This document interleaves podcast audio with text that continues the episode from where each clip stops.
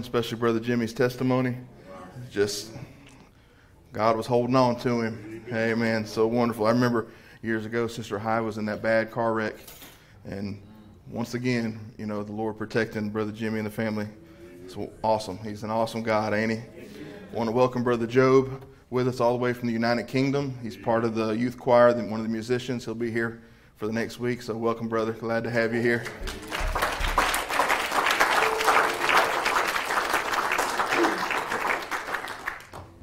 Keep that same key of F. Come and go with me. Oh, come and go with me to my Father's house, to my Father's house, to my Father's house. Oh, come and go with me to my Father's house, where there's peace,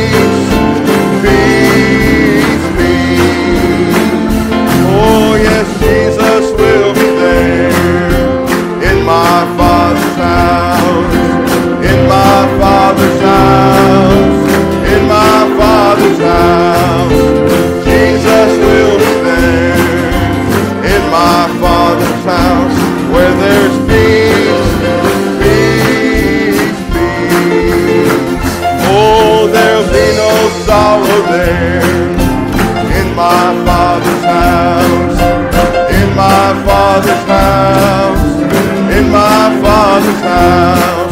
There'll be no sorrow there in my Father's house. There'll be joy, real joy. Come and go, oh, come and go with me to my Father's house, my Father's house, to my Father's house. Come and go with me to my Father's house. Oh, peace, peace. Oh, there'll be no dying there in my Father's house, in my Father's house, in my Father's house. Oh, there'll be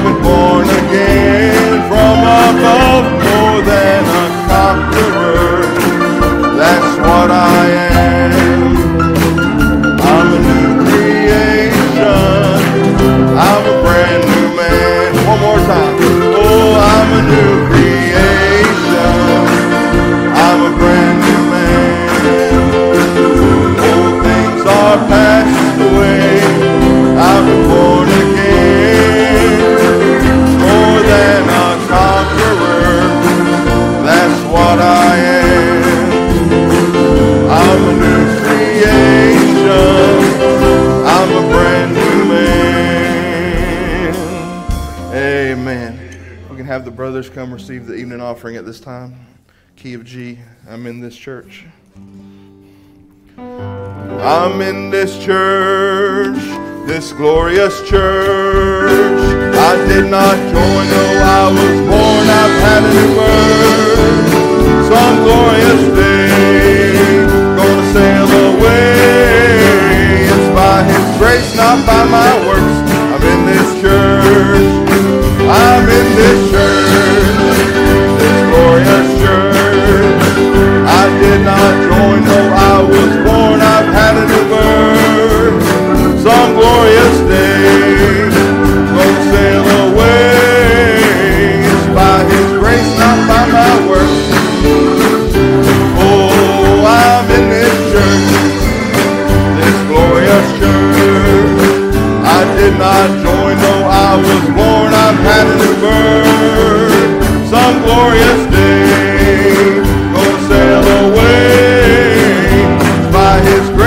pra mão.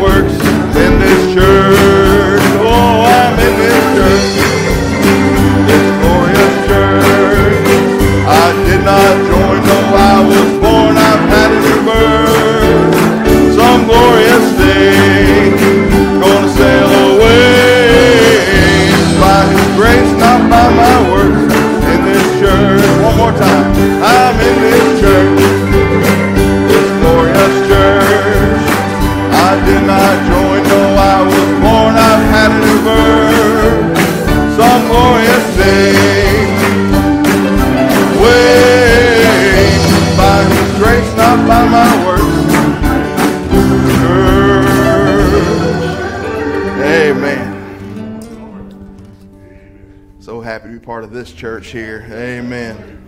Appreciate Brother Isaac filling in tonight. Amen. Just so much talent here. It's just wonderful. Amen. Who Brother Siggy said when they started coming, he's like, I remember years ago, he's like, talent's a lot better now. and that's not no shade on nobody else, but we're just really blessed now. I'm so thankful. So, so thankful. And this afternoon, some of these courses we're singing tonight, Brother Isaac had never played them, and now he's playing them. Just he played it through him a couple times, and he got it. I wish I could do it, but I can't. So I'm glad we got people that can. Amen. Amen. Same key of G. I am blessed. I am blessed. I am blessed every day that I live. I am blessed when I wake up in the morning till I lay my head to rest. I am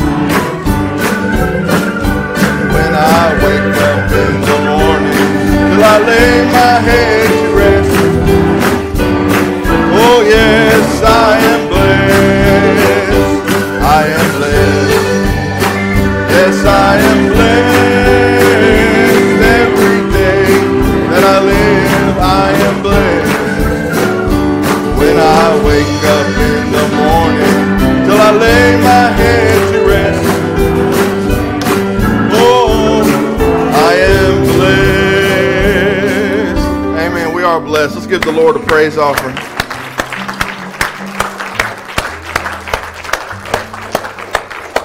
Amen. He's so good to us.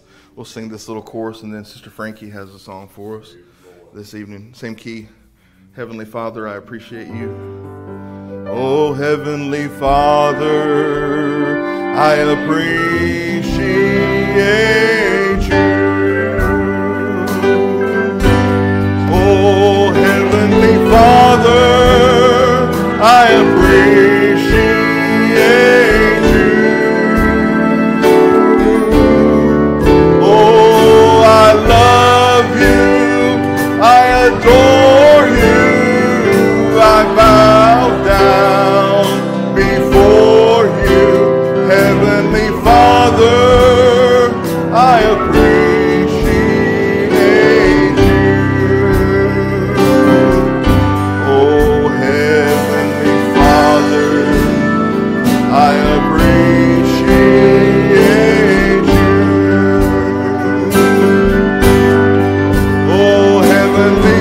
Father,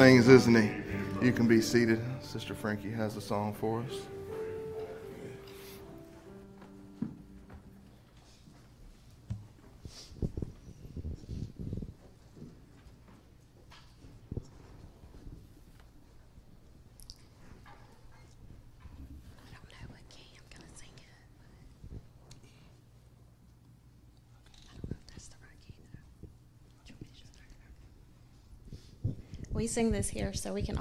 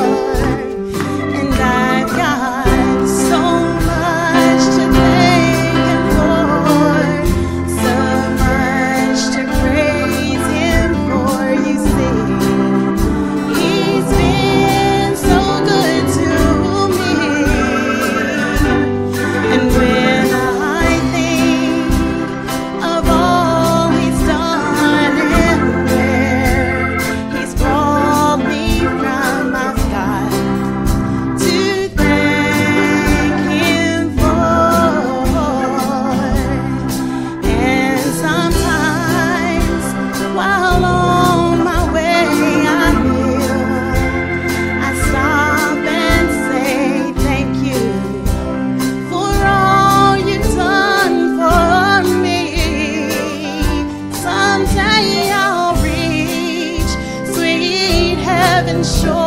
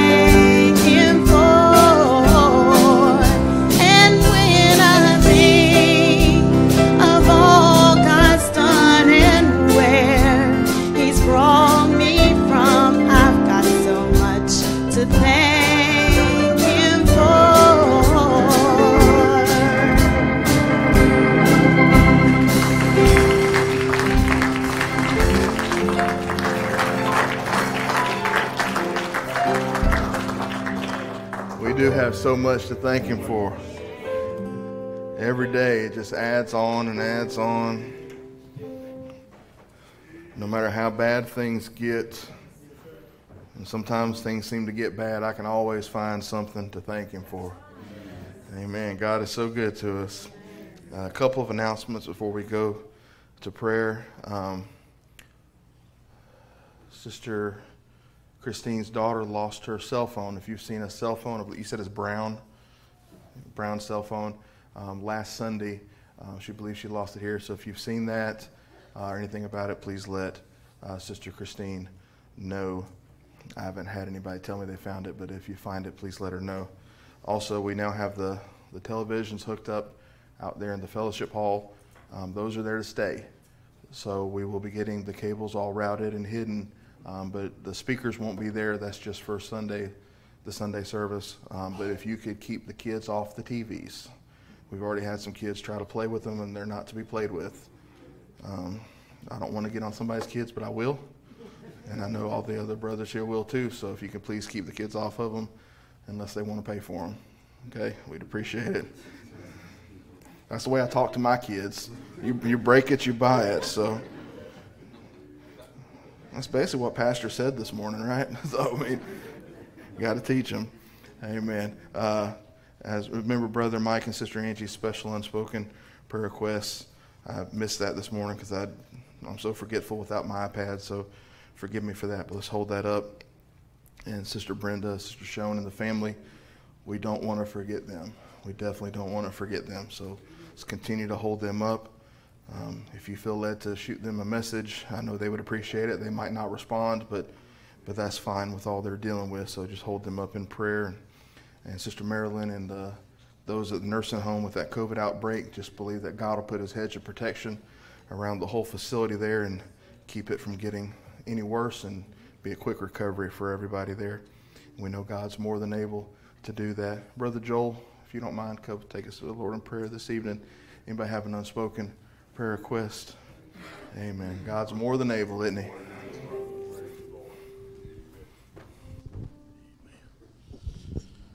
Let's all bow. Lord Jesus, it's a privilege and honor once again to come before you, God. Lord, thinking about the testimony this morning by Brother Jimmy, Lord, how many times that you've come on the scene, Lord, when we've been in a predicament, didn't know how we was going to get out of it, God. But you're always faithful. We may lose friends, we may lose family, God, but we don't lose you, God. You're always there. And God, we thank you for the many times you are, Lord. The many times goes unnoticed, Lord. We've got so much to thank you for, as the song goes, God. Lord, we can thank you all day long, God, for everything that you've done, Lord. Lord, we think about Sister Brenda and her family, Lord. I've never been in that situation, God, but I know the times I've lost family, Lord, you have been my comforter.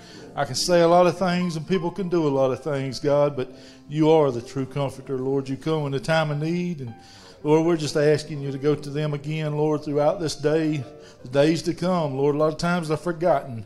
After a time, people forget that these things happen, Lord, but they still need our prayers, Lord, and they still need you walking with them, Lord, and leading and guiding them, Lord. And we just pray you continue to do it. Sister Joan, Lord, where she's at, Lord, we just pray that your mighty hand of protection stays upon her, God. Every way she goes, Lord, I'm just praying, Lord, that you're right there with her, Lord. And anyone else in that place, Lord, that needs a touch, we just pray you give it to them, Lord. All the other requests is brought before you, Sister Marilyn, Lord. We don't want to fail to lift her up before you, Lord. Try to every day, God. And the other request is brought before you, God. We thank you for this song service this morning, Lord. We thank you for the service this morning.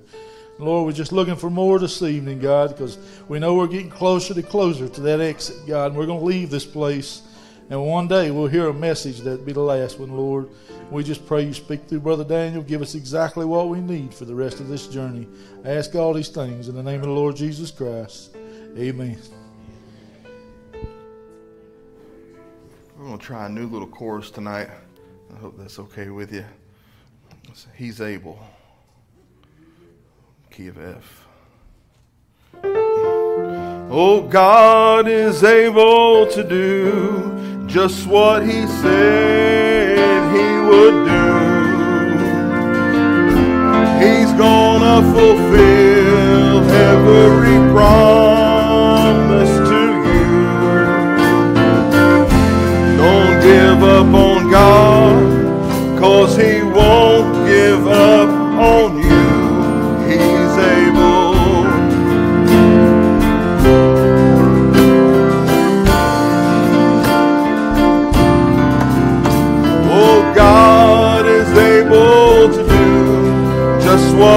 what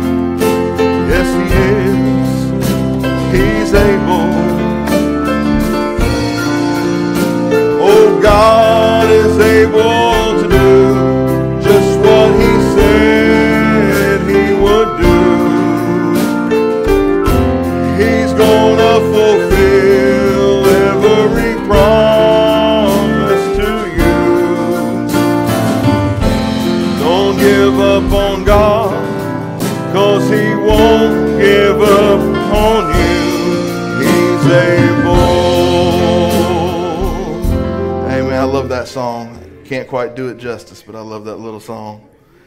Amen. Let's sing How Great is Our God. Same key as we invite our pastor out this evening. Pray the Lord will strengthen him, give him what he needs for the service this evening. Oh, how great is our God. Oh, sing with me, how great is our God. And all will see how great,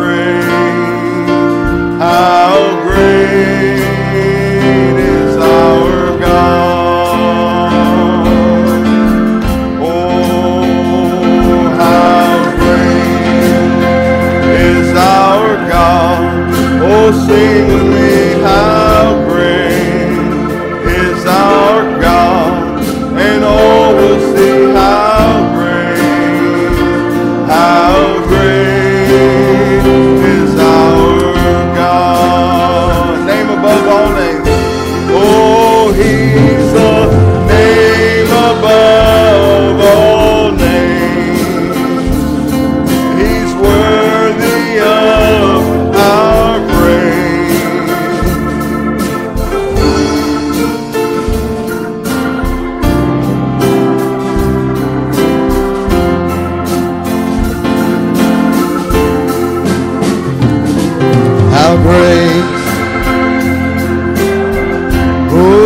Oh, sing with me, how great is our God.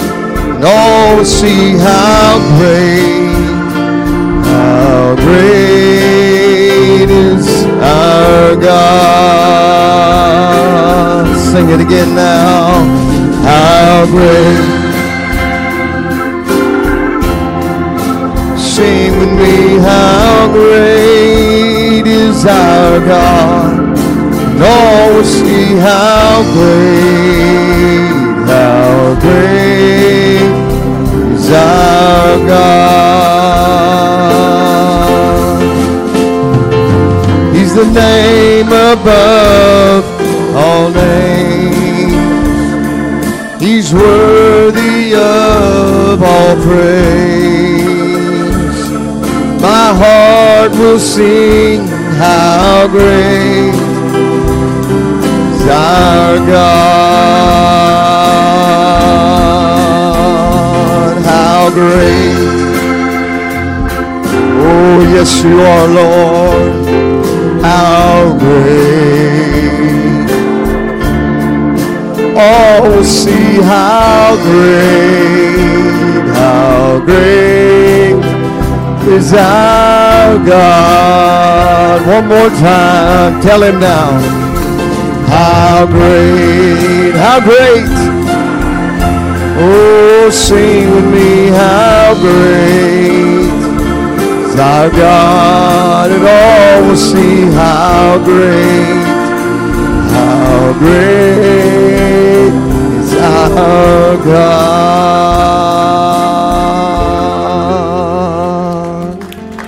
Praise the Lord, He's worthy tonight. Hallelujah. One day we'll get a new language that can properly describe Him because um, I'm like Brother King. I wish I could describe him. He's beyond great. He's beyond awesome. He's beyond wonderful. Any accolade you could give him, he's way beyond that. For all the things that he's brought me through, he's more than wonderful. He's more than awesome. He's more than great. But the limited language that we do have, we need to give him all the accolades that we can because he certainly, certainly is worthy tonight. You look back on your life sometimes, you have a little time, a little extra time, and the things that God has brought you through, and you don't even know how. You don't even know how you made it through. You don't have an answer for it. You don't know how you're standing here today. But I'm going to tell you how you're standing here today. It's by the grace and mercy of Almighty God. Otherwise, there's no telling where we'd be tonight. Had it not, David said, had it not been for the Lord on my side, where would I be? Praise the Lord. It's good to be back in church tonight. Uh, I'm getting to where I'm enjoying Sunday night more and more. You know, we was we was uh, you know it didn't have Sunday night for so long for COVID, and a lot of, a lot of churches hadn't still hasn't putting back their second service. They're still on one service on the weekend, and I'm I'm still wondering how they're surviving. Because since I, I, I made y'all a promise when I took away the Sunday service, it's coming back and I'm a man of my word. When I when I'm able, I'm a man of my word, and uh, we brought it back. And obviously, as many people are not here tonight, and that's their fault. They're the ones going to go hungry the rest of the week, because I come back for a double portion. Praise the Lord, because I need to hear more about Him and grow closer. You know, you have an opportunity, Brother Branham said, when you come to church, you leave better or worse closer to God or farther away from God. And if I have an opportunity to go somewhere and get closer to God, get in the car. We're going. Because I have an opportunity to get closer to God. And when I leave here, I plan to be closer than I was when I got here. Praise the Lord. And I can already tell the pull of the people here tonight that you come expecting. And you're like, go ahead and read your text. We're ready. Let's go. Stop filibustering. Go. Let's go. Psalm 78. Praise the Lord. You know, hearing the musicians and the, the ones going from from uh, instrument to instrument and you know the backups that we have and if you'd have been there when it all got started nearly 23 years ago no over 23 years ago when it all got started, March the 12th in 2000, it was me and a guitar. I was the song leader, I was the trustee, I was the deacon, I was the pastor, I was everything.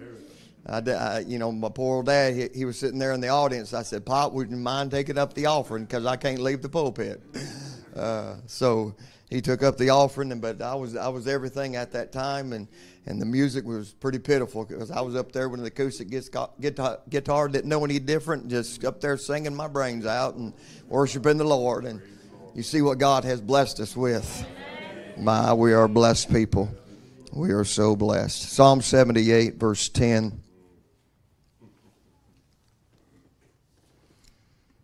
But you know, if if if it, Brother Branham said sometimes we'd be better off on the street corner with a tambourine. You know, he did say that. So I doubt many people would get on a street corner with a tambourine, but I thank God for good music. It certainly makes for a good atmosphere for the word to go forth. Amen. Psalm 78, verse 10. It actually, we could go back to verse 9 and it tells what verse 10 is about. Verse 9 says, The children of Ephraim, being armed and carrying bows turned back in the day of battle. And I preached on that in times past. Uh, the children of Ephraim. Verse 10 They kept not the covenant of God and refused to walk in his law. They forgot his works. God help me not to forget your works. They forgot his works and his wonders that he had showed them. Marvelous, excuse me, marvelous things did he in the sight of their fathers in the land of Egypt, in the field of Zoan. He divided the sea and caused them to pass through. He made the waters to stand as an heap. In the daytime also he led them with a cloud, and all the night with a light of fire. He clave the rocks in the wilderness and gave them drink as out of the great depths. He brought streams also out of the rock and caused waters to run down like rivers. Now, I don't know how many people here has been in a desert, but I have. Uh, I've hunted in the desert. And when you see the desert and how dry and barren it is, and dusty, and sometimes no water for miles and miles and miles. And then you read a scripture like this where God clave uh, places out in rocks, dry, dusty rocks, and water flowed like streams, like rivers in the desert. And if you've seen the desert, then you think of this and have an image in your mind of a stream flowing through the middle of the river, of the ri- er, middle of the desert from a dry rock. Kind of puts a new perspective on what God can do. He clave the rocks in the wilderness and gave them drink as out of the great depths. He brought streams also out of the rock and caused waters to run down like rivers. And they sinned yet more against him by provo- provoking the Most High in the wilderness. They tempted God in their heart by asking meat for their lust. Yea, they spake against God. They said, Can God furnish a table in the wilderness? Behold, he smote the rock that the waters gushed out and the streams overflowed. Can he give bread also? Can he provide flesh for his people? Therefore the Lord heard this and was wroth. So a fire was kindled against Jacob, and anger also came up against Israel, because they believed not in God and trusted not in his salvation. Though he had commanded the clouds from above and opened the doors of heaven, and had rained down manna upon them to eat, and had given them of the corn of heaven. Man did eat angels' food. He sent them meat to the full. He caused an east wind to blow in the heaven, and by his power he brought in the south wind. He rained flesh also upon them as dust, and feathered fowls like as the sand of the sea. And he let it fall in the midst of their camp round about their habitations. So they did eat and were well filled, for he gave them their own desire. They were not estranged from their lust, but while their meat was yet in their mouths, the wrath of God came upon them and slew the fattest of them, and smote down the chosen men of Israel. For all this they sinned still and believed not for his wondrous works. May God add his blessings to the reading of his word. You can be seated this evening. That's a obviously a very bittersweet scripture to say the least. And I don't want to I don't I don't don't want to talk about what God did to these people because of their sin. I'm not going to uh, tarry on that uh, because God got angry because of their unbelief uh, of all the things that they had seen Him do, yet they were still not satisfied with what God had done. So they asked the question Can God furnish a table in the wilderness? If God can roll back the Red Sea, if God can cause 10 plagues in Egypt, if God can create things that were not there that all of a sudden appeared there. Brother Branham said there wasn't a fly in the country. Moses spoke flies, and there was five pounds per square yard. Now a fly don't weigh much. I ain't never weighed one, but I don't think he's on a diet. A fly just don't weigh too much. And you it takes a lot of flies to make five pounds per square yard. Three foot by three foot by three foot, and you got five pounds of flies where there was no was no flies spoken into existence. They seen these things. They witnessed these things. Let me tell you, church, we have witnessed the power of God in our lives. We have witnessed Jehovah Jireh. We have witnessed the provision of God in our life. When we didn't know how we was going to pay the bills, when we didn't know how this was going to happen or how this was, we have witnessed in our lives Jehovah Jireh. So we are without excuse. So whatever you're facing tonight, He's still Jehovah Jireh. So whatever He's done in the past, understand. Brother Branham uh, uh, uh, makes a mighty statement, and remember this come out in 1950 when Dr. Dr. Best uh, made a challenge to Brother Branham. Brother Branham wouldn't take it. He said, I'm not arguing or debating over the words. So Brother Bosworth went, And this is where this come out, where he asked, because brother, uh, because Dr. Best did not believe in divine he- healing in the new covenant. And so, uh, Brother Bosworth, Brother Branham had a lot of good things to say about that old oak tree, Brother Bosworth.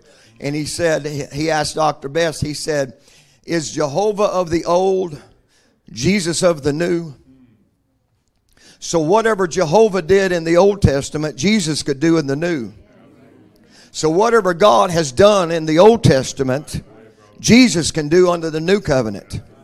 And we are under the New Testament, we are under the New Covenant. And all seven compound redemptive names are in Jesus. So, it didn't stop the power of Jehovah Jireh when it went in Jesus. He was still the provider. We have hundreds of miracles that Jesus did, hundreds of times that he provided for people when, when they was in need.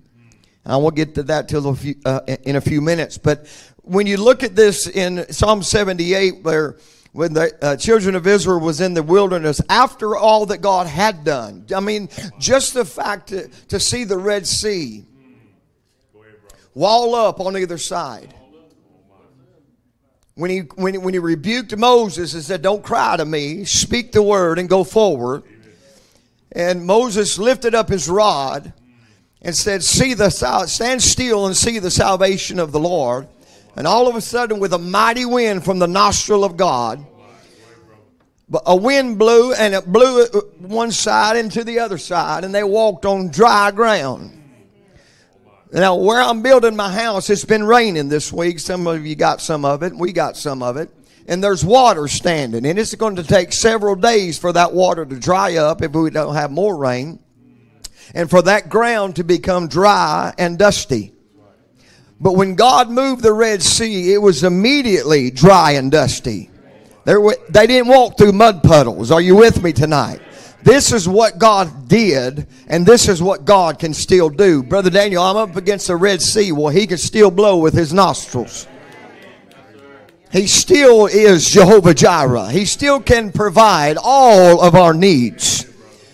But you, you know, we're in an age where Moses was at, and God rebuked him for crying. If you got enough faith appropriated in the Word of God, Go ahead and speak to that sea. If you got enough faith appropriated in the Word of God, speak to that mountain. Don't sit around waiting on God to move the mountain. He said, You say to this mountain. Come on, church. There's too many message churches haven't moved into the third pull yet. The third pull is the spoken word. You say to this mountain. They was looking at a fig tree. He pointed at something way bigger than a fig tree. And he said, I spoke to the fig tree, but you can speak to this mountain. And Brother Branham said it was not figuratively, it was the Mount of Olives.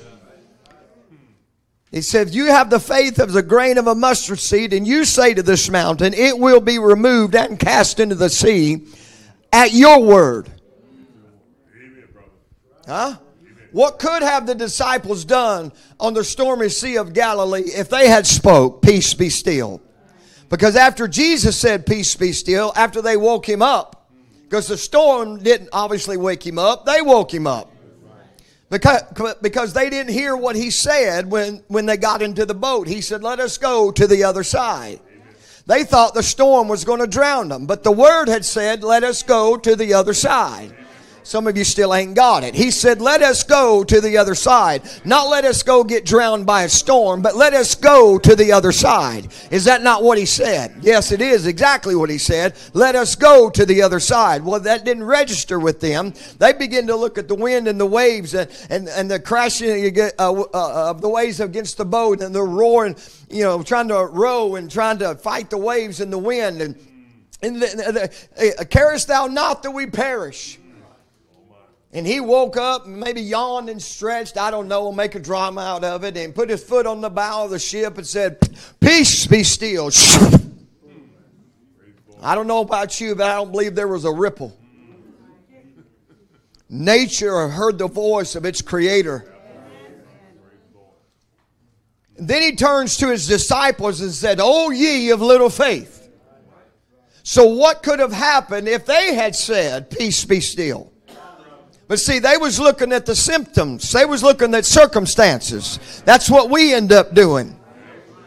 Instead of speaking to the core of the problem, which is Satan himself, we just give these diseases names. They're demons.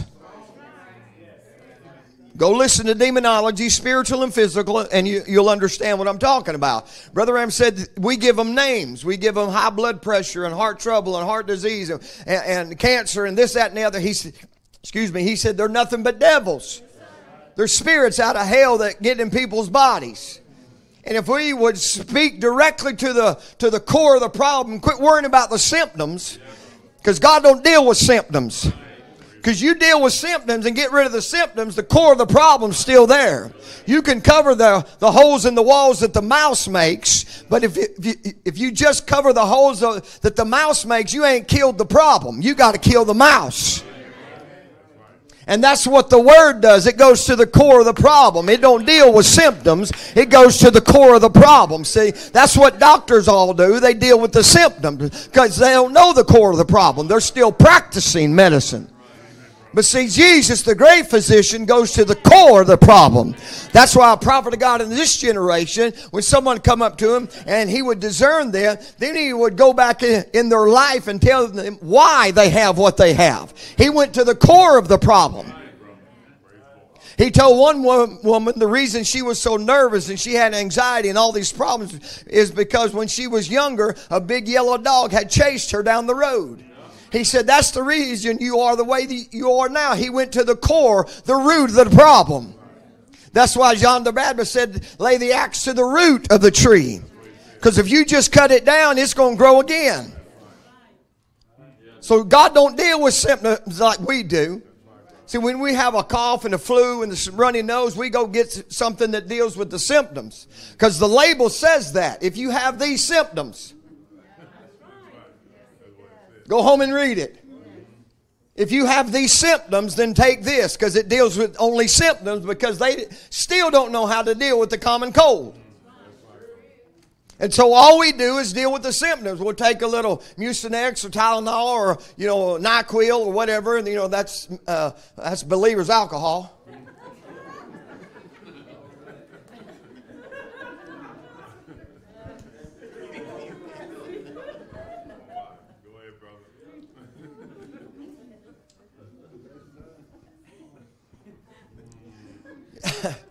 I, re- I remember, I'm old enough to remember when NyQuil was 25% alcohol. And my dad had trouble sleeping.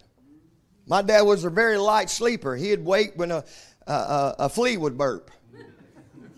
Anything would wake him up. You couldn't walk. You, you know, if I came in late after curfew, you ain't tiptoeing across the floor. He's in the kitchen waiting on you because he heard the car pull up. I used to turn, oh, telling myself all the time. I used to turn my car off at the top of the hill of the driveway and coast. I would put it in neutral and turn the lights off, and I would coast down the hill to my parking spot. Close the door, snap it. this is a true story my hand to God. Walk in. I got a key to the door. To the door. I open the door just as quiet as I can. Lock the door back. Turned around, and there he stands.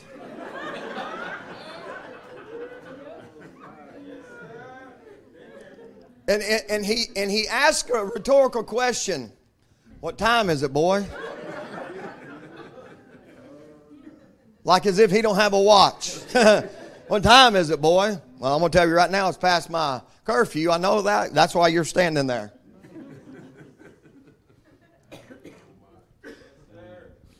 So you, you just couldn't get past him.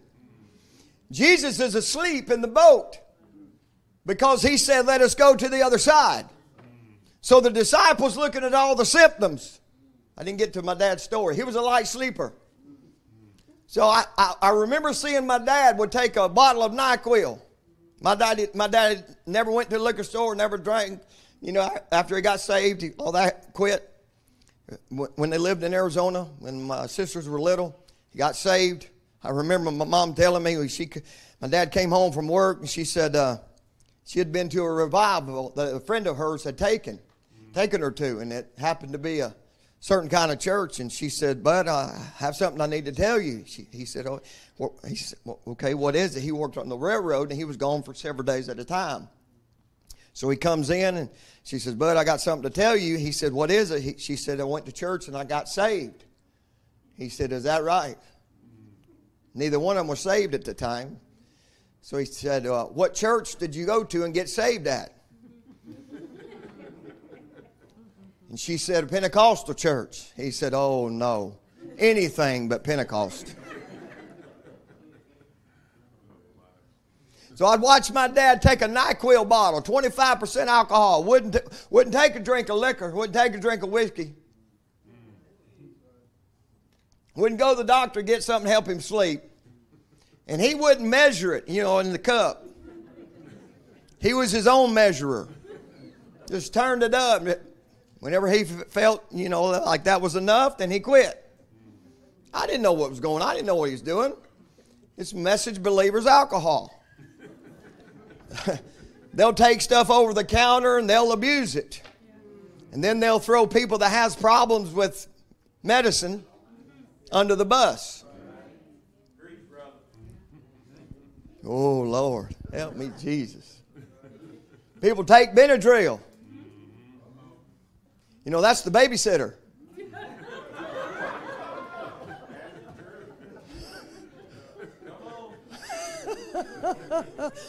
If you're babysitting more than two, or two or more, or one or more, or one, come here, Daddy's got something for you. Mom ain't got out of the driveway yet. Come on, Daddy's got something for you. 30 minutes later, they're in a coma. And y'all know I'm telling you the truth. People will absolutely use over the counter because they, they think it's okay because it's over the counter. And then when somebody gets hooked on prescription drugs because of a doctor don't deal with them right, don't prescribe it right, and he don't uh, fix the problem, he just medicates them to death. And they end up getting hooked on it because it's easy to do. Everybody's subject to it. And then believers will throw them under the bus. Well, what are you taking to sleep? It ain't no difference. If you're abusing it, if you're using it the wrong way, it ain't no difference. Praise the Lord. Bible tells us it's okay to drink wine, but not in excess. You know, it's amazing to me that people cannot rightly divide the word of truth that Jesus' first miracle was water to wine. and Paul said, drink, told Timothy, he said, drink a little wine for your stomach's sake and thine often infirmities. So don't tell me it's wrong to drink a little wine. I got Bible against you. But don't get drunk on it. See, people don't want to, want to hear that because they're so legal I had a brother come to me years ago and he was having some stomach issues, serious stomach issues, and the doctor prescribed him just a small two, three ounces of red wine each night before he went to bed. Not enough to knock you out, but something for his intestinal tract, his colon, all that. So he come to me and he said, well, what should I do? I said, drink it. If he'd have gave you some kind of a other kind of drug, you'd have took it. But all of a sudden, when he prescribed you wine, all of a sudden, ooh. You know what kind of narcotics they give people for pain? It's, I'm going to tell you, friend, I've studied these things and I know what I'm talking about. I've had enough surgeries to know that some of these things are street drugs. I can name a certain name of a painkiller that is street heroin that is prescribed legally. It is the same thing as street heroin. And it's called Oxycontin. It is no different than people shooting up out there that the doctors are prescribing legally. That's why we have an opioid crisis in this nation. And because our president won't do nothing about the southern border, now we got a fentanyl crisis that's killing our kids. Well, I ain't getting off in politics. I got something else to say tonight. Some of you, somebody needed to hear that. God give us a good president the next time around. Now, I'm tired of this one.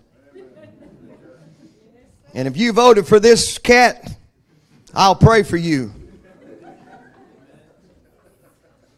This guy don't even know what state he, not not just what state he's in. He don't know what state of mind he's in. He won't do nothing. Won't go down there to the border, and all these border patrols are having these guys, these cartels. Now the cartels are bringing guns across, and our, our border agents are, are in peril every day of their life. And thousands and times thousands of people are coming across every day bringing fentanyl. Some of them putting, it in, putting this stuff in their body cavities to get it across the board. I, am not being rude and crude. I'm just telling you what they're doing to get it across. And so far, I seen a, a, a thing the other day. Uh, forget how many hundreds of thousands of fentanyl pills that they had already confiscated. How many have they not confiscated? That is now getting on the streets, and all these kids are dying from overdoses. God have mercy.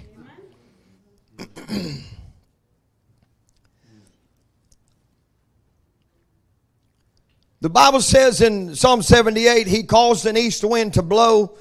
Uh, on, uh, blow upon them as dust. I want you to listen to some of these things. I'm going to back up just for a minute. I want you to listen closely. We read it, but I'm going to go verse by verse uh, just for, for a minute, and then we'll move on. In Psalm 78, uh, the Lord was, was angry with his people. He had smote the rock, and rivers, streams, and uh, they, they overflowed, come out of a dry, dusty rock. Now, if I was to take all of you out to a desert, and, and we, we, we would see how dry it really was. Me and Brother Wade was there a couple years uh, ago, and he'll tell you how dry it is and how dusty it is, and there's no water to be seen, no water to be found. But in the midst of that, God provided a way for them to drink. Not just them, but their animals, all their cattle, everything they had spoiled it from Egypt. Enough water for two million people plus all their animals and their flocks and their sheep and their herds and everything to drink to their fill. This is what my God did, and this is what my God can do. Amen. And then he rains down manna upon them and give them the corn of heaven, and man eat angels' food, and sent them meat to the full. They should have been content. When you're full, you're full. You know when you're full, except when they offer you apple pie afterwards.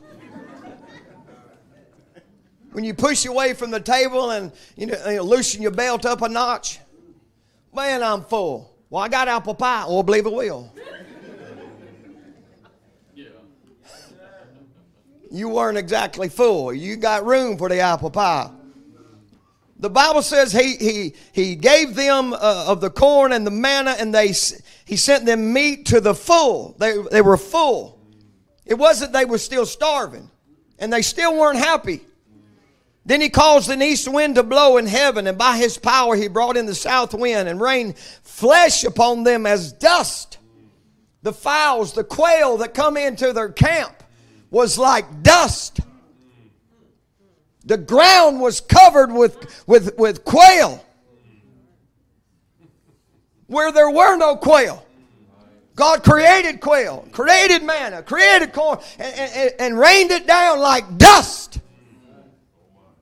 And it's everywhere. You, can, you can't even walk without stepping on a quail. It's everywhere. Water's everywhere. Quail is everywhere. Manna is everywhere. And it's all done by Jehovah Jireh, the Lord our provider. And you think He can't fill your cupboard? You can't think you don't think He can't fill your gas tank? Oh, yes, He can.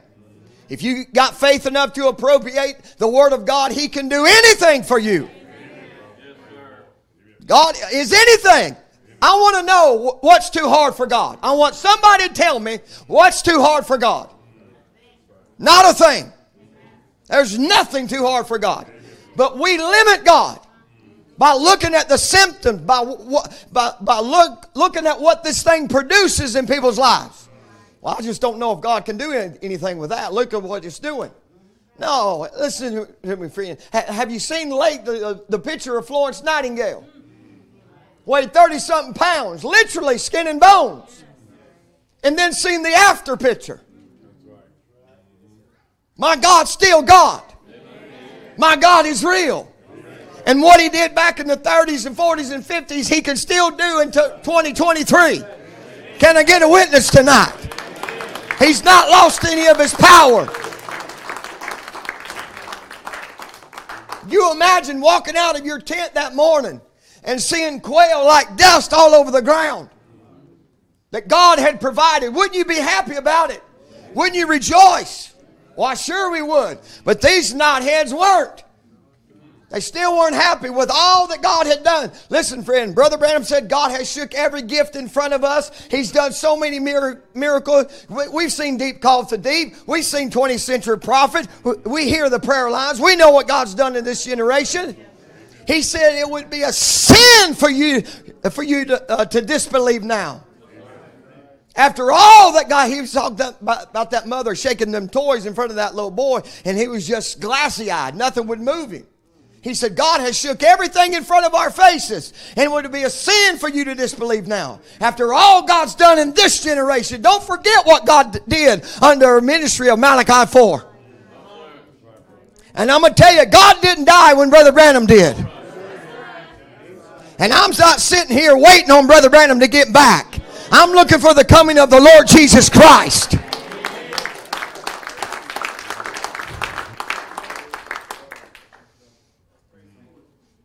Because too many times, Brother Branham told him, you know, you know I'm waiting on something.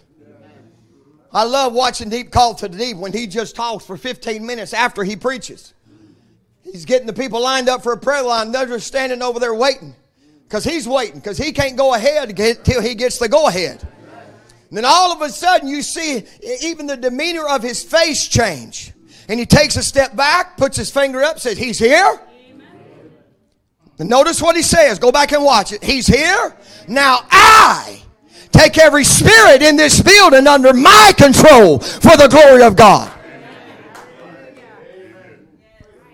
He didn't say he takes every spirit. He said, now I take every spirit. It was God veiled in the flesh. God came down in a hillbilly Kentuckian body and took every spirit under his control. Little fish, I give you your life in the name of Jesus Christ.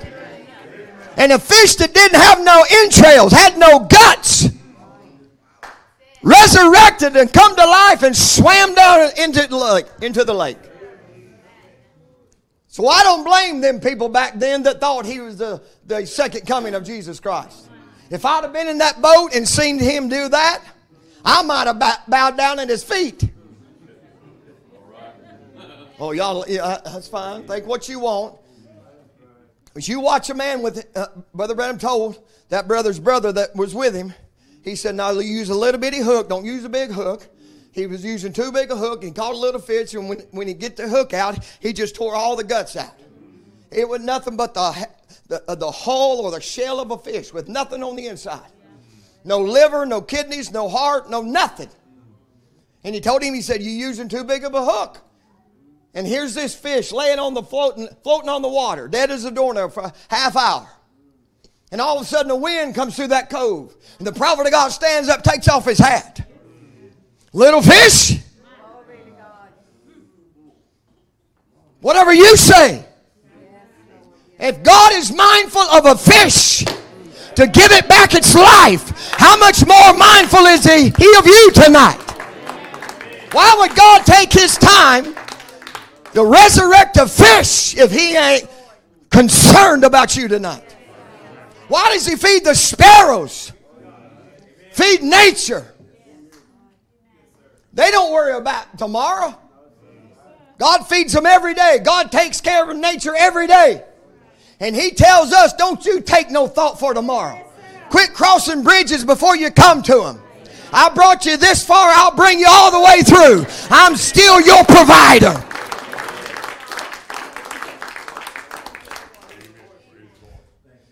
if he can rain quail down, it, it, it ain't like the men were going to help God out and grab their double barrel shotguns and go out and kill for the morning's hunt.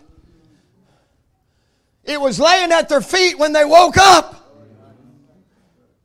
What kind of life could we live if, we had enough faith to appropriate the, the Word of God in our life and just simply the song sung around the world that the angel of God loved to hear only believe all things are possible? What kind of life could we be living?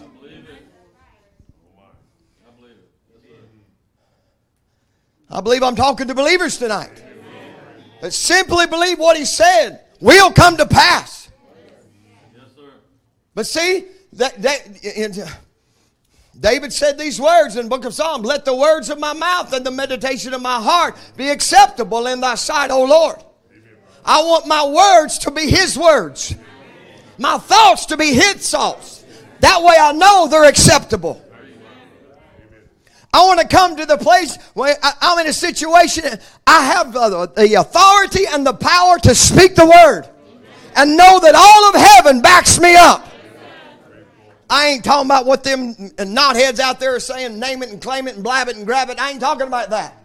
Speaking money into your account, become a millionaire, and speaking new cars into your driveway. I ain't talking about stuff like that. I'm talking about when you have a real need. And God knows your need. The true interpretation of Jehovah Jireh is not just the Lord provides, but the Lord sees what you need and then provides what you need. He is aware of your needs. He sees your needs and then he provides what you have need of. We don't go without. I can look in this church and tell people ain't going without. We ain't missing meals. Our kids ain't missing meals. And if God can supply that kind of food in our diet to make too many believers obese, what else can He do? Because you got to understand, God's supplying your food too. That's why you bow your head and thank Him for every meal that you eat. John Wesley did not take a drink of water, but what he bowed his head and thanked God for every drink of water he took. Probably God tells us that. Every drink of water John Wesley took, he thanked God for it. My mother, my mother heard that. Heard Brother Branham say that. And to this day, with dementia, if you give her a glass of anything, she will not take a sip of it until she prays. Oh, but not us. We'll stop by the QuikTrip and the RaceTrac, the 7 Eleven, whatever else, and we'll grab us a Pepsi, Mountain Dew, or Dr. Pepper. Never even thank God for it. Pop the top, and down she goes. You, you better thank Him because you're going to pay for that. You may not eat a lot of calories, but you're drinking them. People wonder why I weighed, at one time I, I weighed over 250 pounds, and people wonder why I was so big. Because they seen me eat it. I didn't eat like a bird. I didn't eat much. They said, why, you know, wondering, even my kids. They, they, they, they politically correct. They don't want to say, Daddy, why are you fat? Because I didn't eat many calories, but I drank them. And that's one of the worst things you can do is drink your calories. And so I wouldn't eat a lot of food. I just drank a lot of Dr. Peppers. And every one of them I should have thanked God for. Come on, church. If Wesley, not, not knowing what we know, would thank God for every drink of water, knowing it came from God. Listen, when we get in our car, let some things change in your life from tonight on, okay? Because He is Jehovah Jireh. The car you're fixing to get in after we leave service, He gave it to you. He gave you enough credit so you could get what you wanted. So when you crank it up, bow your head, say, God, take me safely to my destination. And when you get there, and you turn it off, bow your head and say, Thank you for taking me to my destination.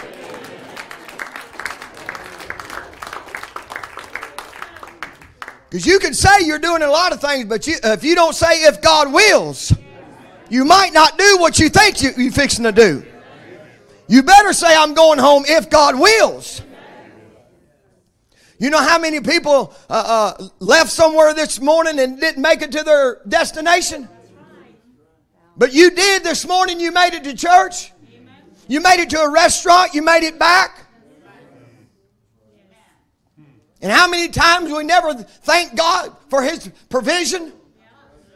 So we're sending an angel to encamp round about us. Come on. That's why Brother Jimmy stood up here this morning and thanked God. That was a miracle. He knew that was God.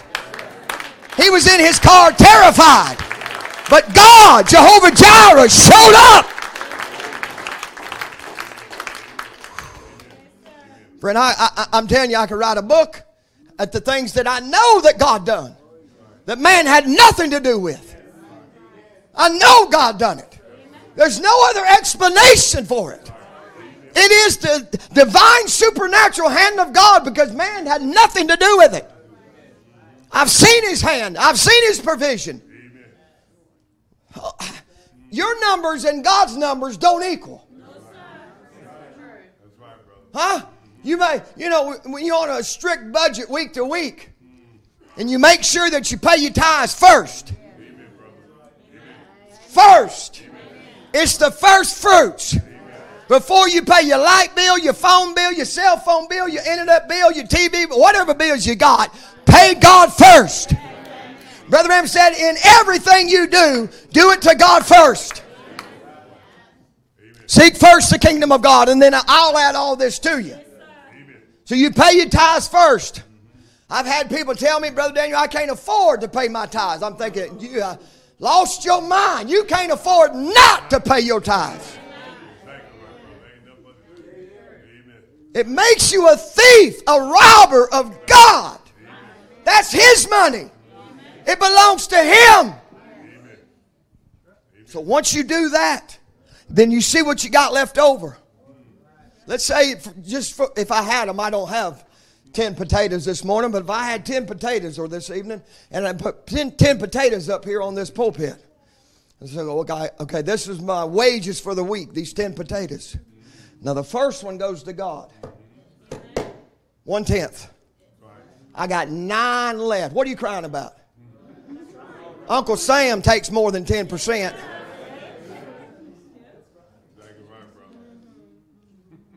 The taxes you pay on things you buy, the gas you buy, other taxes. Well, praise the Lord. God just requires 10. And you take that one potato and you got nine now to work with. Then uh, all of a sudden you start adding, adding up the bills for the week and looking at nine potatoes. You understand what I'm saying? That's money. And then when you come up with the end result of what you owe, and then you look at your potatoes and think, ain't no way I can pay all this. So what people do, what people do is the first thing they start doing when things don't add up in their mind, first thing they do is stop paying tithes. Some of you sitting here have done it before. And when you do that, friend, you owe 20%. That's the Bible. You pay a fifth more, which is 20%. I can show it to you in the scripture if you want to see it. But if you, if you, if you do pay your tithes and you take that and you give it uh, in, in the offering basket, and you got these and it, it don't add up, but you say, God, I paid you first. I've done what you told me to do.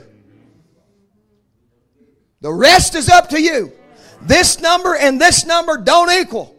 This number is bigger than this number. But if, if you're in obedience to God's word, God is obligated to be your provider. And He will stretch those nine potatoes farther than you can. And come to next week, you'll find every bill paid and you, you can't explain it. With money left in the bank. I've been there. And can't explain it. The numbers don't match. Arithmetic ain't 100% right. When you're matching it up against God. Because a widow woman gave a cake and a glass of water. One cake, one glass of water. And she stayed the rest of the drought being full. Your numbers and God's numbers don't match. To us, two and two equals four, but not to God. I'm going to show you in the scriptures. There was a time when we could turn to it, but I ain't got much time. When we get in here, time speeds up. So you understand now that Jehovah of the old is Jesus of the new. So let's look at Jesus for just a moment. Now we could go to dozens of different miracles that he provided for people. But let's look at a couple, can we? There was a time Jesus was preaching to 4,000 men plus women and children. Now, we always say 4,000 one time and 5,000 the next. Ah, uh, uh, that ain't a true number. Because you read the Bible, it says 5,000 men, 4,000 men. There weren't just all men there. So you got to add in women and children. And the disciples come to Jesus and say, Hey, Jesus, I say, these people are hungry. Can he furnish a table in the wilderness? He's already done it in the Old Testament. Now he's again in the wilderness in the form of Jesus. Can he do it again? He says, What have you got? Well, we've got five loaves and two fishes. A boy's lunch. Oh, some of you didn't hear me, you're half asleep. A boy's lunch. There's 5,000 men plus women and children. A conservative number would be 12 to 15,000 people there. That's conservative. And he takes five loaves of bread. Your number don't match God's numbers.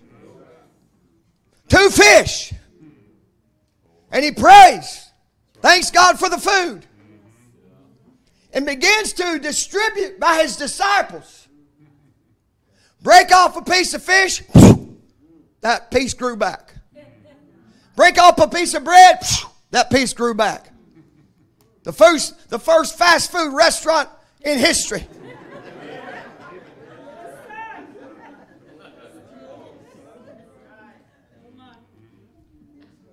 Can he furnish a table in the wilderness?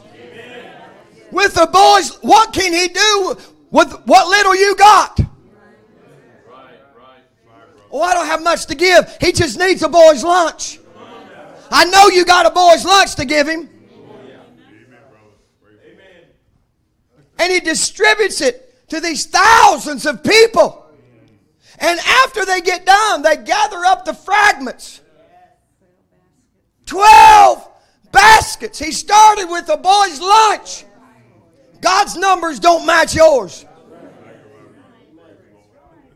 He can still furnish a table in your wilderness. If you feel like you're in a wilderness journey, you feel like you're in a wilderness barren land where there no water is, He could st- still cleave out of the rock a place for water to come out, gushing out. What have you got need of? Go to Him. Tell him, hey, this is my need. I know you know about it. And I'm telling you, he's already been at work on it. God don't start working on it when you ask Him. He's already been working on it because He knew from the foundation of the world you was going to face it. He knew from the foundation of the world you'd need a Savior. That's why He died from the foundation of the world. He made provision before there was ever a sinner because he knew you'd need a Savior. So he made provision for whatever you're going through right now before the world ever started. Because everything goes back to the cross. We talked about it this morning. He is the provide, provider at the place called Jehovah Jireh. That's why the Lamb was slain from the foundation of the world to provide for us everything we need in this earthly journey. Comes from the cross. Because that's where he gave his life. And that's what we was lacking. Life. yes sir We was all dead in sin and trespasses. We was lacking life. I ain't talking about human life. I'm talking about God's life. Eternal life. Zoe, God's very own life. That's what came forth at Calvary. What wasn't the life of a man, it was the life of God. It wasn't the literal blood, it was the life that was in that blood. Can you imagine being one of those 4,000 and another time it was 5,000? Two incidents. Imagine yourself just for a minute. Use your Barney imagination for just a minute. And imagine you sitting on one of those, just the side of a green, green hill there, the rolling hills where, where he uh, spake parables and you know told them stories and preached to them. And your belly begin to growl and you can't focus on what he's saying and everybody's getting hungry. It's dinner time.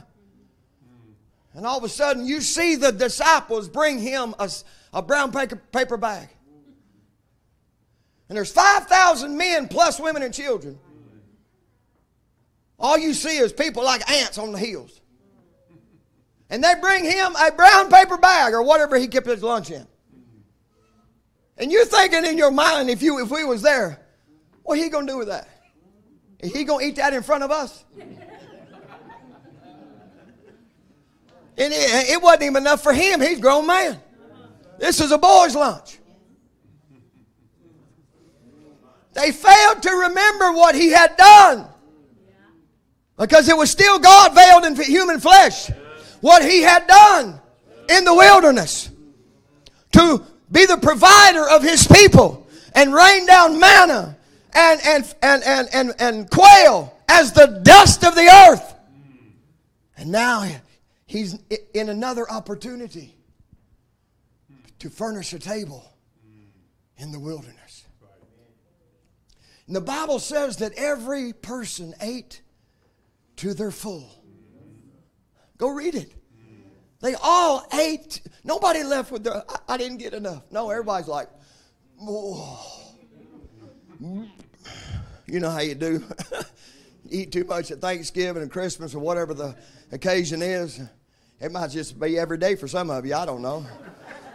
It don't have to be a special occasion. Breakfast, lunch, and dinner special occasion to some people. And I've heard them. I've heard them. Oh, many times I've heard. I've said it. Boy, I ate too much. Boy, I'm full. You imagine all these thousands of people from a little boy's lunch saying, "Man, I couldn't eat another bite." And the fragments alone at one point was 12 baskets, at another point was 7 baskets. Now you know there's a reason why one was 12 and one was 7. Well, if you don't, I'm going to tell you why. Because there's 12 tribes of Israel. That was his first wife. And there's seven church ages to a Gentile bride. So we still get to feast on what he's broken. They gathered up enough that we could still feast. It ain't going to run out. It ain't going to run dry.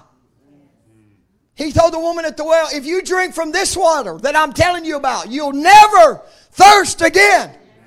Let me tell you, church, I have studied other religions. Just because I was raised in this, in this message didn't mean I believed it.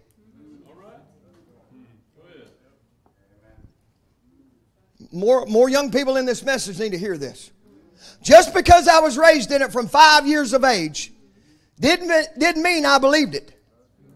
I had to search it out for myself. Mama's religion ain't gonna get me there. Daddy's experience ain't gonna get me there. The preacher, the deacon, the trustee, none of their experience is gonna get me there. I had to find out for myself. So I started in high school, I started studying other religions. And some of them are absolutely laughable, what people believe. Absolutely ridiculous. So I made my circle and came right back to this message because I couldn't find anything to compare it to.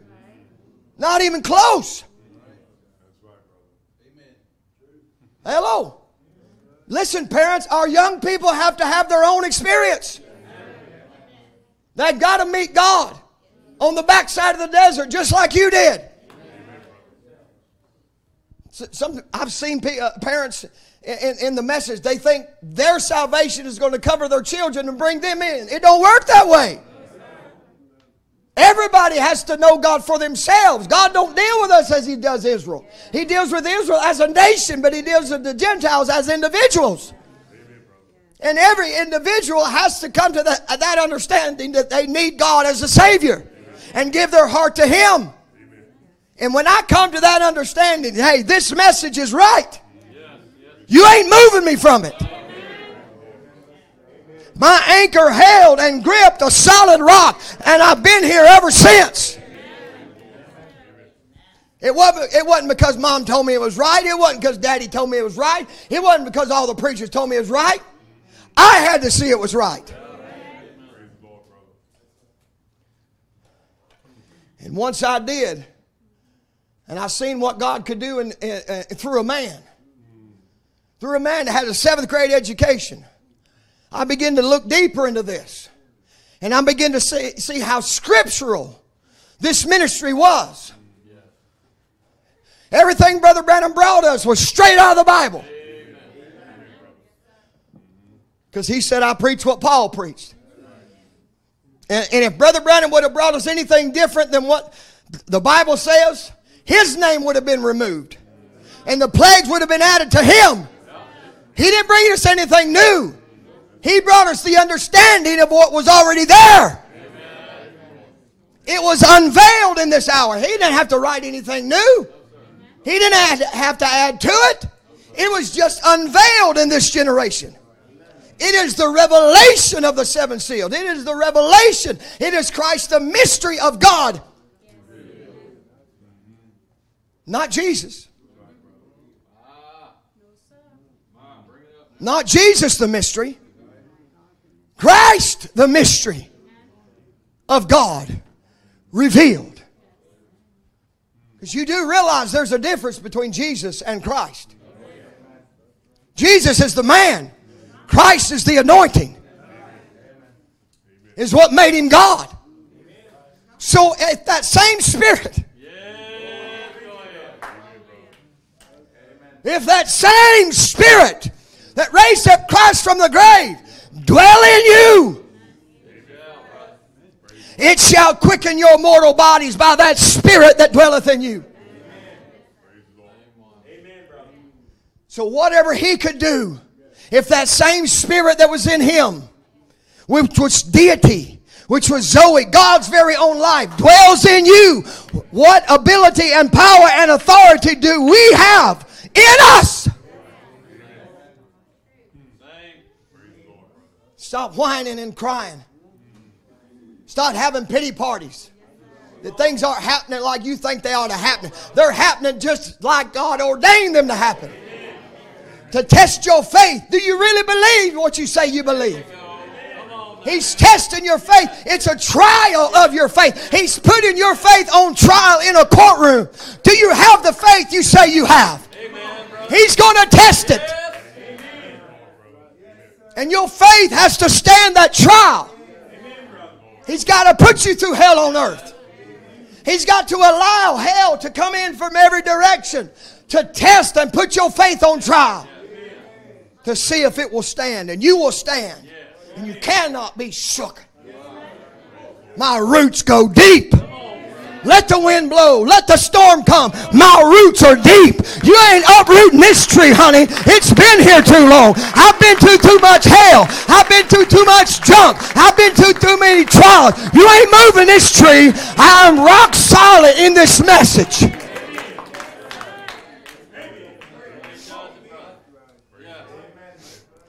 Because every storm I've been through, it didn't uproot me. It deeper rooted me. God didn't send the storm to uproot you. Some were uprooted.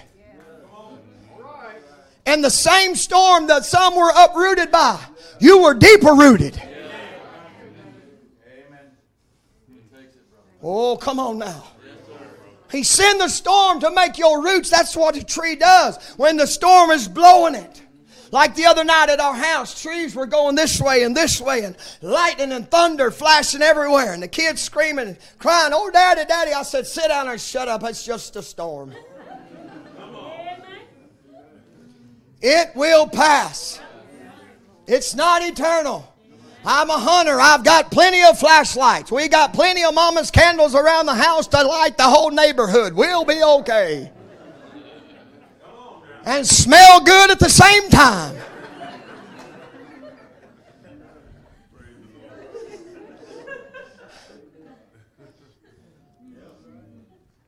When I was a kid, we had kerosene lamps on the tables.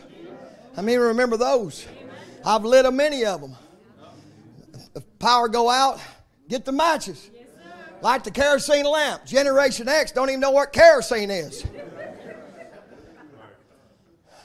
Brother Branham talked about burning a, knot, a pine knot. Now, I don't know about that. That was a little before my time. Remember in Life Story, he talking about burning the pine knot. He said, it'll burn. Don't get off, give off much light, but it'll burn. Smoke up a good bit, but it'll burn. I remember many a time, many a time, a storm come through and knock out. We lived in a double wide trailer for, for many years and knocked the power out. You know, trailers first ones to go.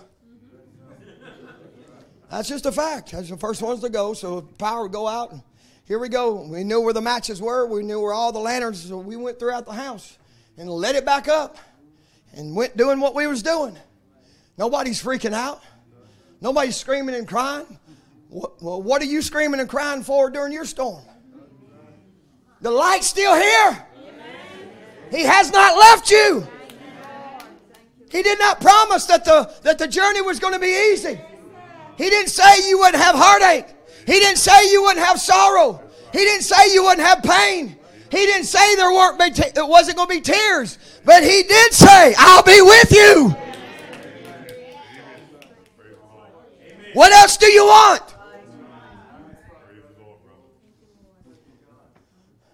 This 52, almost 53 year old man, my roots are deep, honey.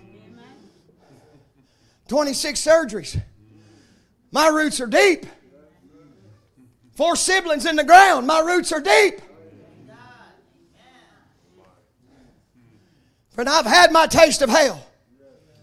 I've had my taste of grief. I've had my taste of pain and sorrow and weariness and suicidal thoughts. Y'all stay with me.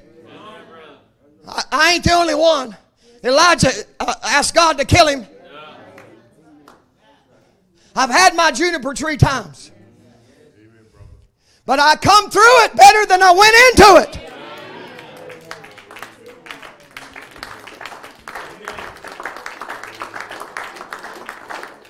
That's the purpose of the storm.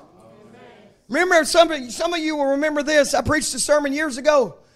Purpose has a pain. Uh, uh, pain has a purpose. Your pain, do you know the pain in your body is trying, trying to send you a message? Your body is made in a, in, in a way to where if, if, if there's something wrong in your body, it sends a signal to your brain that you're in pain. It's, it's a messenger. Pain is a messenger to tell you something ain't right in my body.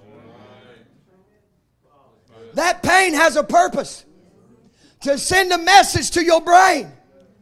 But what we want to do is we want to go to the doctor and get painkillers to stop the message.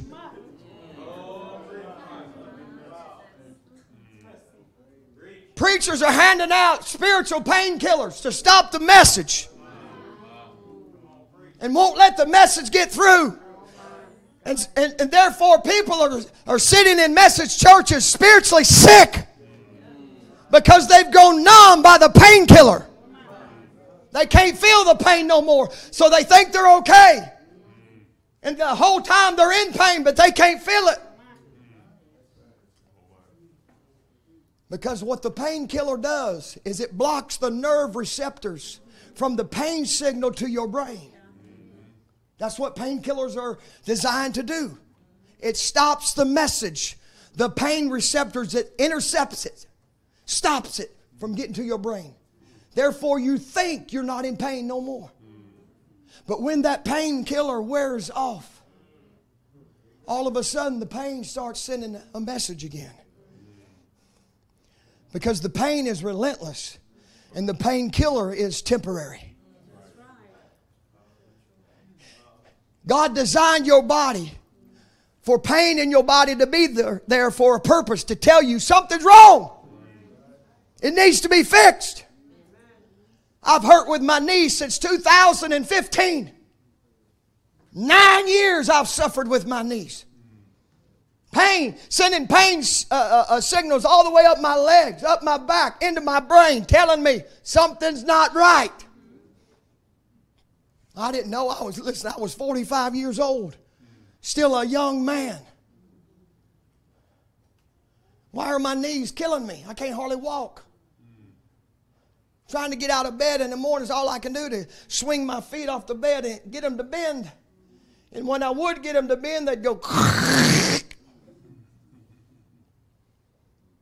oh, it would hurt. Walking upstairs, like to kill me. Trying to go hunting and walking up, climbing up a, a, a ladder stand, like to kill me.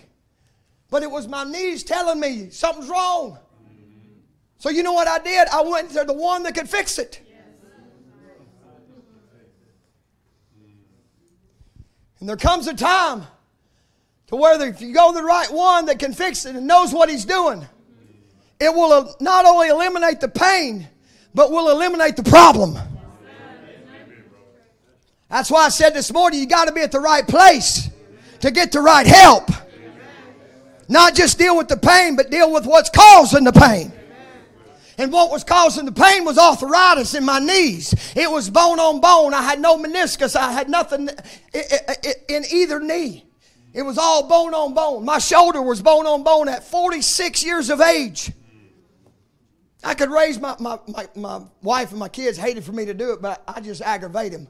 I'd raise my arm and it'd go, they'd say, Would you stop it, please? You know, it's like rubbing your fingernails across a chalkboard. And my shoulder was gone, it was shot. And the doctor showed me a showed me an x-ray of my shoulder. And he said, You see all this white, cloudy, milky looking stuff uh, uh, uh, uh, around your shoulder blade? I said, Yes, sir. He said, That's arthritis. He said, It has completely destroyed your shoulder. We have no choice. He said, Usually we wait till a patient is at least 55 before we'll do a shoulder replacement because they usually only last about 15 years. Then they got to get them replaced again. He said, But in your case, I've got no choice. It's got to be replaced. And the pain was telling me something's wrong. And when you go through pain in life, it has a purpose. God is trying to send you a message. Don't try to block the message. Don't shoot the messenger. Don't get mad at me for telling you the truth. The reason I tell my people the truth is because I love them and I want them to make it.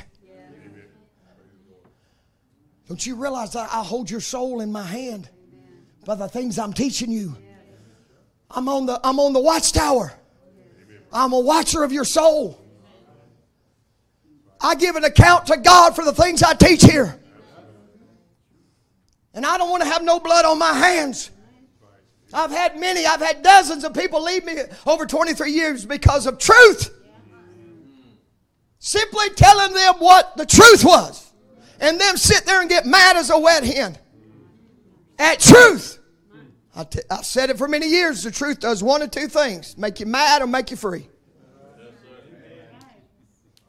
And I've had too many that wouldn't get the help they needed. That was at the right place to get the right help they needed, but they got mad instead, just like Cain. He was wroth, and his countenance fell, and he walked away from God and went to the land of Nod.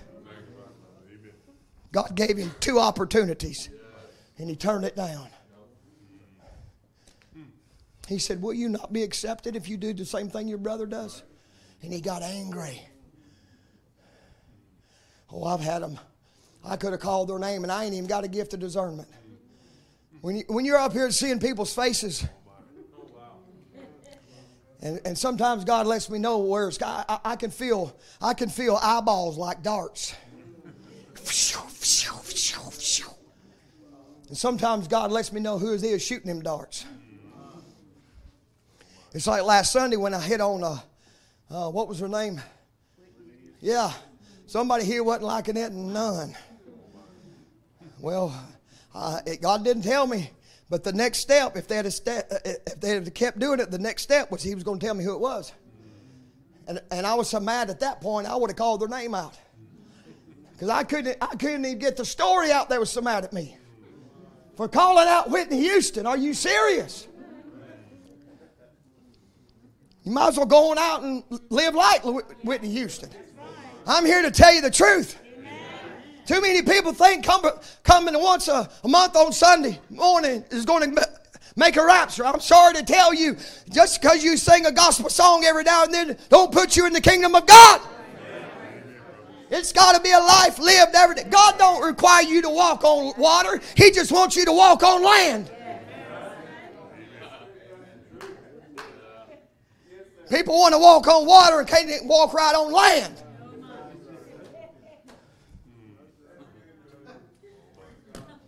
Let's stand. I'm going to quit. My voice is leaving, and I got to preach a funeral Tuesday. God is good and all the time. Give him a hand praise. Come on. Hallelujah.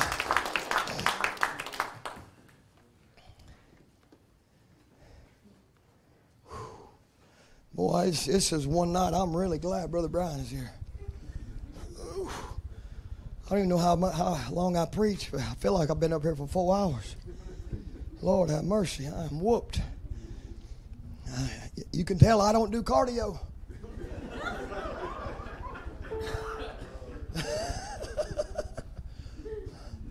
I personally don't believe in it.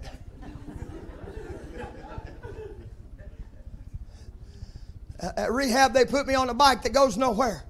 What's the point? Put you on a treadmill that goes nowhere. What's the point? If I'm going to walk four miles, I want to be somewhere.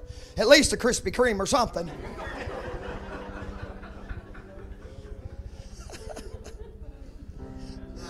oh, that, that, that little laugh will do you good, won't it? Works good like a medicine. Oh, give me G. Mm, ain't God good to give us so many blessings undeserving? That's what we are. Well, we ought to thank Him, love and praise Him a little more today, a whole lot more tomorrow. Well, ain't God good? to give us so many blessings undeserving. What we are. We ought to thank Him. Love and praise Him a little more today. A whole lot more tomorrow. Well, ain't God good? Ain't He good? To give us so many blessings undeserved. That's what we are. We ought to thank Him.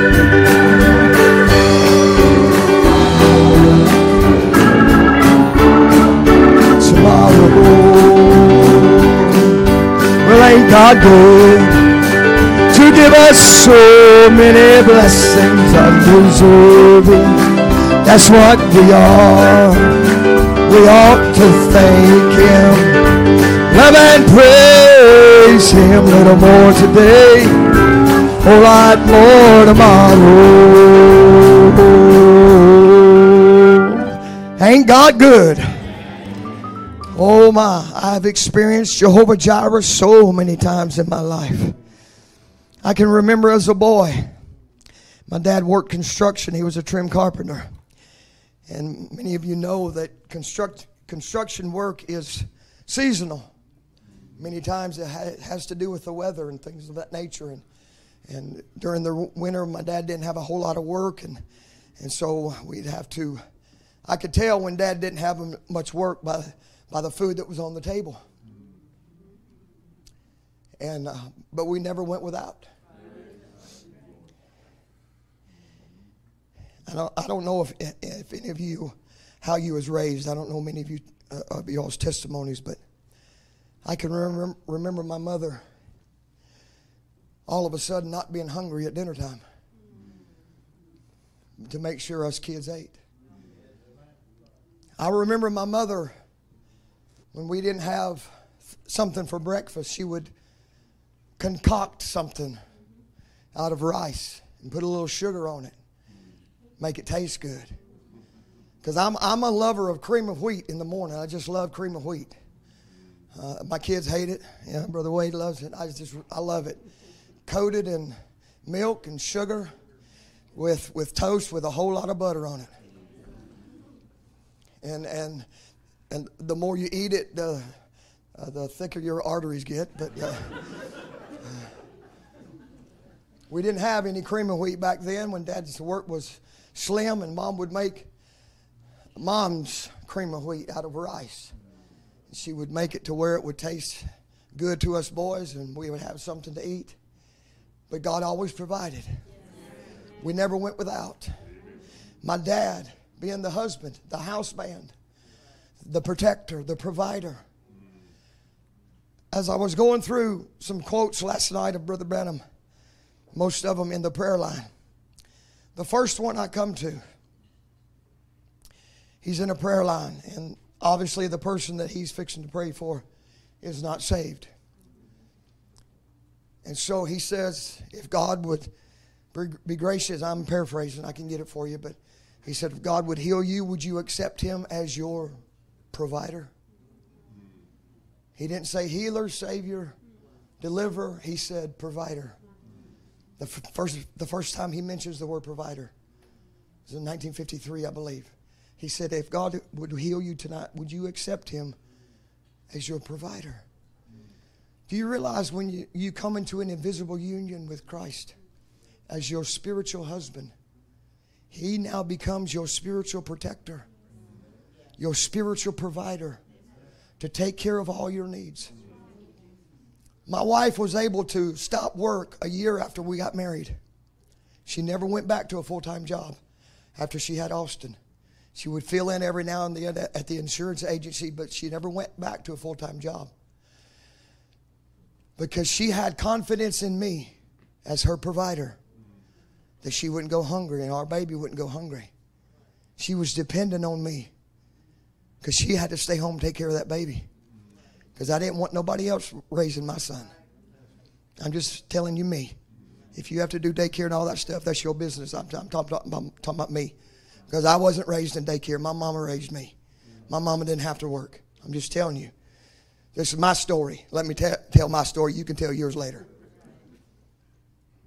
So she didn't have to work a full time job. After Austin was born, she stayed home as a full time mom. And the load and the responsibility I was a 21 year old wet nosed punk, married with, with a newborn baby, maybe 22 at the time when he was actually born. Still, it's a year older, I'm still a wet nosed punk. 22, thought I knew everything. Now the responsibility. Now every morning when the alarm clock goes off, I can't punch, keep punching the snooze button till 1030 or pick it up and throw it out the window. Now I have responsibility. Now I have a wife. Now I have a child that's dependent on me to protect and to provide. And, they're, and if I don't protect and provide, who is? And if God has called us to this generation that is the most wicked, vulgar, vile, evil, violent, age there's ever been in the history of the world. He has called us to this age. He has not called us without proper protection and proper provision. Because when you took on His name, when you got born again, filled with the Holy Ghost, and you took on His name, you took Him as your provider. Having full confidence that whatever you needed, He was going to supply it. And to this day, my wife has never had to go back and support our family. God has always allowed me, me to be healthy enough to support our family. because that's my responsibility. I'm the one that went to her daddy and said, Can I have your daughter? I'm the one that went through the motions to marry her. I'm the one that pursued her. She didn't pursue me, she wasn't that forward. I ran from forward girls. Hello. Boys today don't. They think they're hot if they got a girl running after them. Yeah, you hot all right, your feet's in hell. You got a girl running after you, you better run from her. Got too many forward ones in, in this generation. My wife did not pursue me, I pursued her. Just like you did not pursue God, God pursued you. And He took on the responsibility of you as His bride, as His children. I'll, I'll watch over you, I'll take care of you. I'm not going to let you go hungry. I'm not going to let you go, go naked. I'll, I'll clothe you and I'll feed you and I'll give you what you have need of according to what I have in my bank account. According to my riches and glory, I'll take care of you. Have you ever tried to put a dollar amount on, what God is worth? There ain't enough zeros. And that's who we're married to. And you think he's worried about your little problem? He ain't. He's already got it taken care of. Matter of fact, I'm, I'm expecting a phone call in the morning that my situation is taken care of.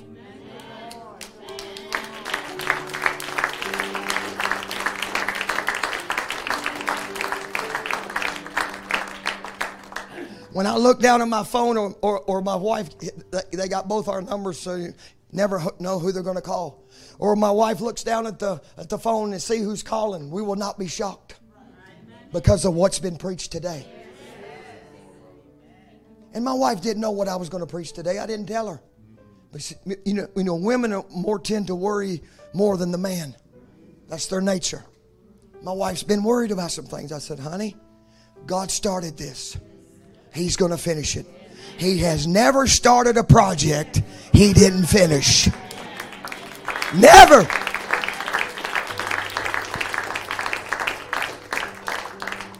And I said, Ain't nothing I can do. Ain't nothing I can do. It's all in His hands, it's all in His time. And I'm not going to be a bit, of, bit surprised when we look down on our phones and see that name on our phone in the morning saying everything's okay. Continue on. I don't know, wherever you live, if you feel the earth shake, you say, Yep, Brother Daniel got that phone call. Well, praise the Lord. Well, I thought you didn't believe in emotions. You get that phone call, you'll get emotional too. That's why Brother Branham lit that turtle on fire. He wanted some emotion out of him. A little emotion's okay, just don't be fanatical about it. Well, praise the Lord. It's been a good day in the Lord, hadn't it? Thank God for another Sunday. This weekend, I guess all of you know that this weekend is the big event that's been planned for months and months. That they made a phone call and to me and asked us, to ask me as the pastor, if we would host this uh, this singing, this big event. I wasn't even aware of it. The other two, I didn't even know, know anything about it. But they called and asked me if we would uh, host it. And so I looked into it and said, we'll do everything we can. I felt honored that they would ask us to host it. So um, I had prayed about it and talked to the Lord and felt it was the right thing to do. Uh, as I said in the beginning, and I'll say it again this weekend in front of everybody, it's not entertainment. It's about true worship. And if it's anything more than that, I'll cancel the thing. Y'all know me well enough. If it's all, if it's about entertainment and how long somebody can hold out a note and how vibrato they can do their voice and turn blue in the face, I don't need all that. Make a joyful noise unto the Lord. I don't care if it is a noise. If it's worship, let them alone. But most of you, if not all, all of you, know that this weekend is going to be that. Uh, Friday night is the banquet. Saturday night is the, the night of worship at the, um, what's the name of that church? Victorious Life Church off 138. Um, it's behind 138 if you turn, well, anyway, Google it. Because if I give you directions, you're going to get lost. Victorious Life Church. Um, they seat about 700. I went and viewed the building, and it's a beautiful facility, and it will hold everybody uh, that's going to be coming. Uh, they're expecting upwards and may, maybe over 500 people to, to be here this weekend. We've got 250 coming to the banquet. That's just unmarried young people.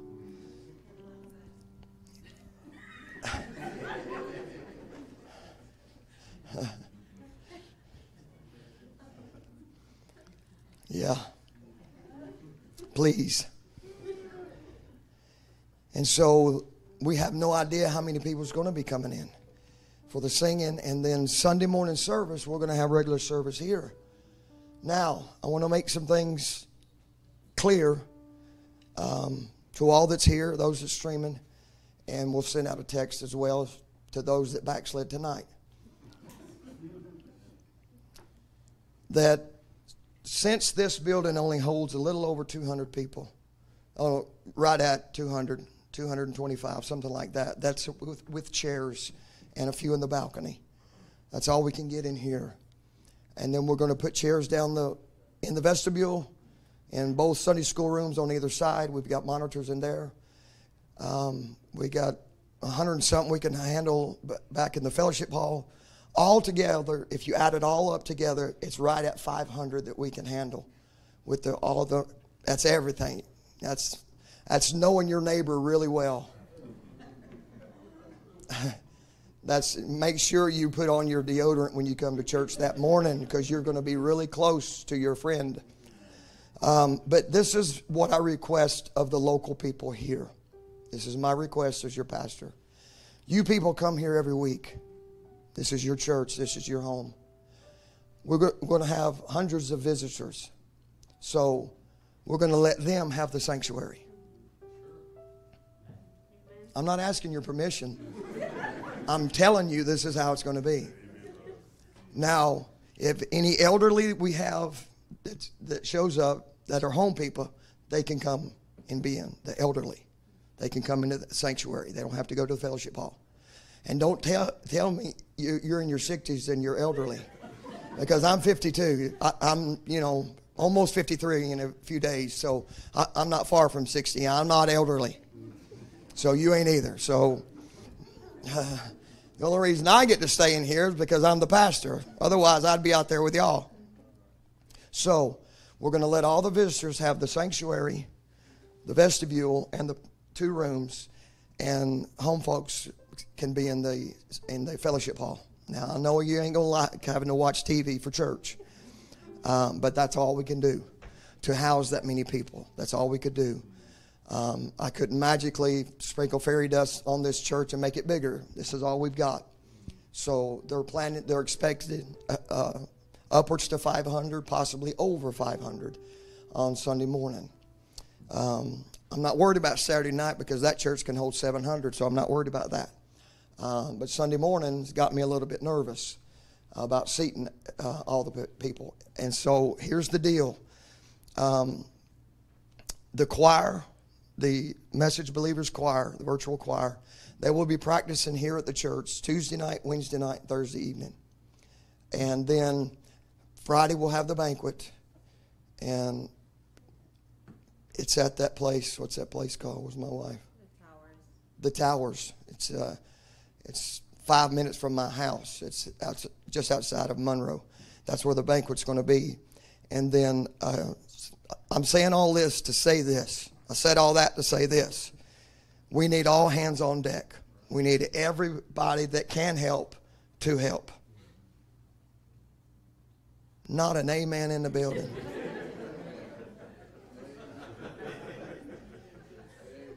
Have y'all sit so long under me?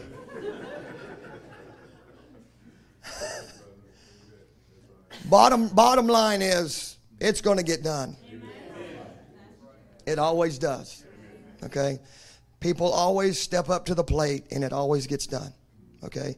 If you don't want to be a part of it, that's your prerogative. But we're asking for volunteers. Don't make me do it the military way.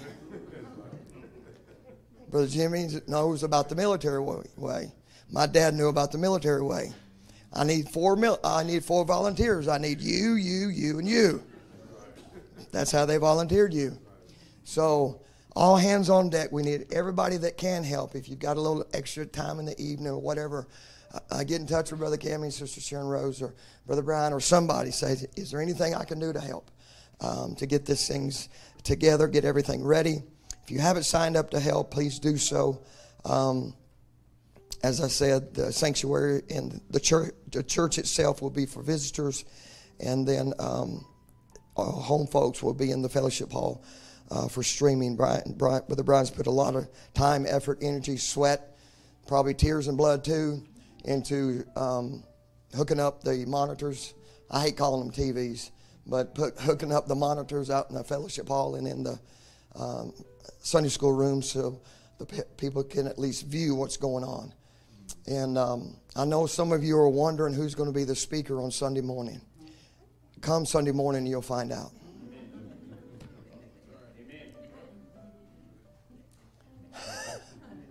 I'll just I'll go ahead and tell you this Jesus will be speaking.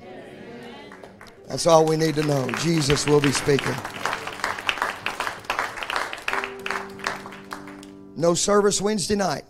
No service Wednesday night. We've canceled that so they can have their practice. But do remember the funeral on Tuesday if you would.